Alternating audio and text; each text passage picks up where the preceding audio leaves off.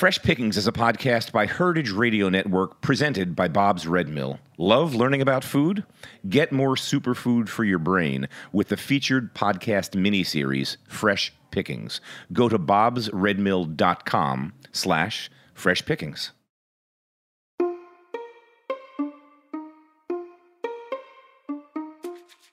Are you one of the millions of Americans who have trouble digesting gluten, or are you looking to shed a few pounds by shifting towards a low carb diet? Well, we've got just the answer for you almond flour. Made with 100% sweet almonds, it's the perfect alternative to traditional white flours. Alternative flours are sweeping the nation and taking the baking industry by storm. Welcome to Fresh Pickings. I'm your host, Kat Johnson, and today we're looking at one small nut's journey through the mill and how almond flour can transform everything you thought you knew about baking. On this episode, I'll talk to our resident almond flour expert, Cynthia Cherish Malaran, host of the new podcast Wedding Cake here on HRN. She'll talk about the nutritional benefits of almond flour and how the grain is processed. Then I'll invite Eli Sussman, host of The Line and co owner and chef of Samesa, to teach us his recipe for almond cake using Bob's Red Mill's almond flour. So stay tuned.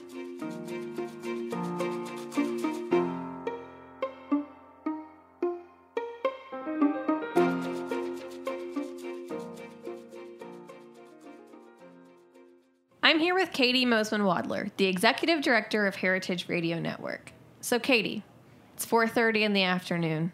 How are you feeling?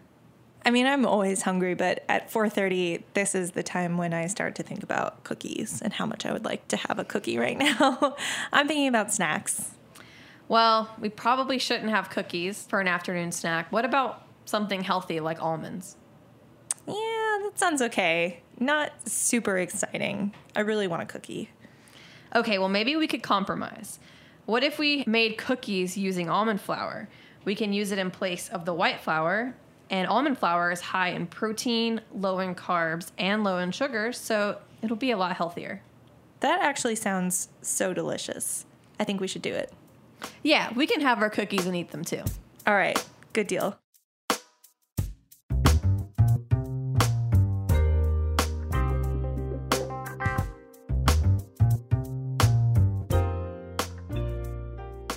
And now let's hear about the origins of almond flour and the benefits of using it from our very own expert, Cynthia Cherish Malaran, aka DJ Cherish the Love. Cynthia is the host of our new show on HRN Wedding Cake, and she's also a killer DJ and even an ordained minister. So let's start from the beginning where does the magical nut, the almond, come from? Hey, so the almond is native to an area stretching from the northern Indian subcontinent westwards to Syria, Israel, and Turkey. It was spread by humans in ancient times along the shores of the Mediterranean into northern Africa and southern Europe, and more recently transported to other parts of the world, notably California. California like always gets the best stuff. Mm-hmm. So Cynthia, I've heard a rumor that almonds aren't actually nuts. Is that true? That is absolutely right, Kat. The almond seed or fruit is not a true nut, but a drupe.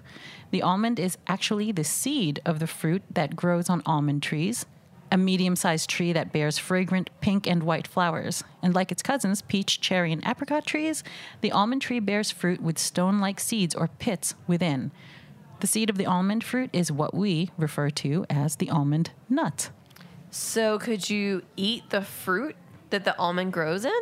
No, you know, you really can't. And uh, when I was a kid, I went to visit an almond orchard and I remembered picking what I thought was an apple off of the tree, bit into it, pretty awful, threw it out, grabbed another quote apple, bit into it, and my cousin said, That's not an apple, that's an almond. And he broke open the quote apple, and there it was one almond. So I know that almonds are very healthy. What about the health benefits of almonds? Well, I'm glad you asked because there is a plethora of great health benefits in almonds. More than 65% of the fat in almond flour is monounsaturated, which is excellent for maintaining healthy cholesterol levels and good overall heart health, which we all love.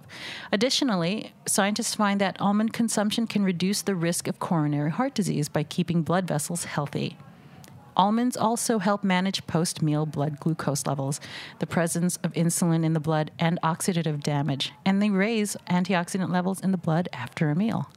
I had no idea that they did all those things.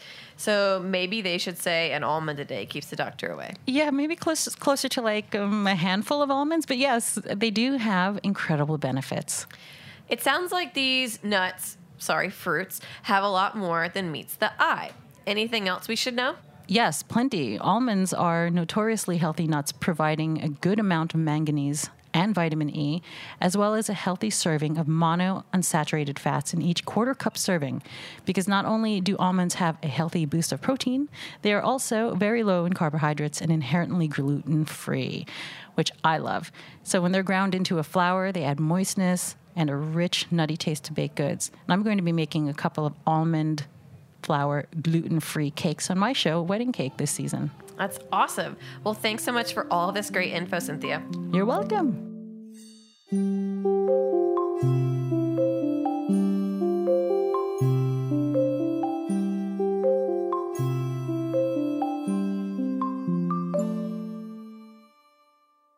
Now let's turn to Eli Sussman, who is going to teach us how to use this awesome ingredient. Eli is the host of The Line here on Heritage Radio Network, and he's the chef and co owner of Samesa, along with his brother Max. Hey, Kat. So, almond flour is made from almonds that have been blanched to remove the skins and then ground to a fine texture that is great for baking. So, replacing 25% of the flour in your baking with almond flour will add wonderful texture and flavor while reducing the total carbohydrates. It can be used in savory applications as well, in place of breadcrumbs and meatballs, or even as a coating for chicken and fish. Awesome. So, how do you use almond flour in your cooking at Samesa? We've been using almond flour in this really delicious uh, dessert that we make. It's an almond cake. We make it in these uh, small bundt pans, and then once we pop them out, we dust them with uh, powdered sugar. They're really nice, bite sized, really delicious. That sounds so good. Thanks for sharing. So I will definitely be by Samesa soon to try that.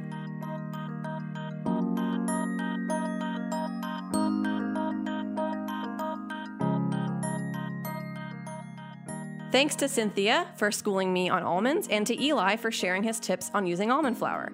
You can find his recipe for Samesa's almond cake at bobsredmill.com slash freshpickings. Well, that's just about everything you could want to know about almond flour, and this is the season finale of Fresh Pickings. If you liked what you heard, be sure to check out all of the episodes and learn more about Bob's Red Mill's favorite ingredients, including some delicious recipes and great coupon offers, by going to bobsredmill.com slash freshpickings. Bob's Red Mill believes in good food for all. For Heritage Radio Network, I'm Kat Johnson, and thanks for joining us.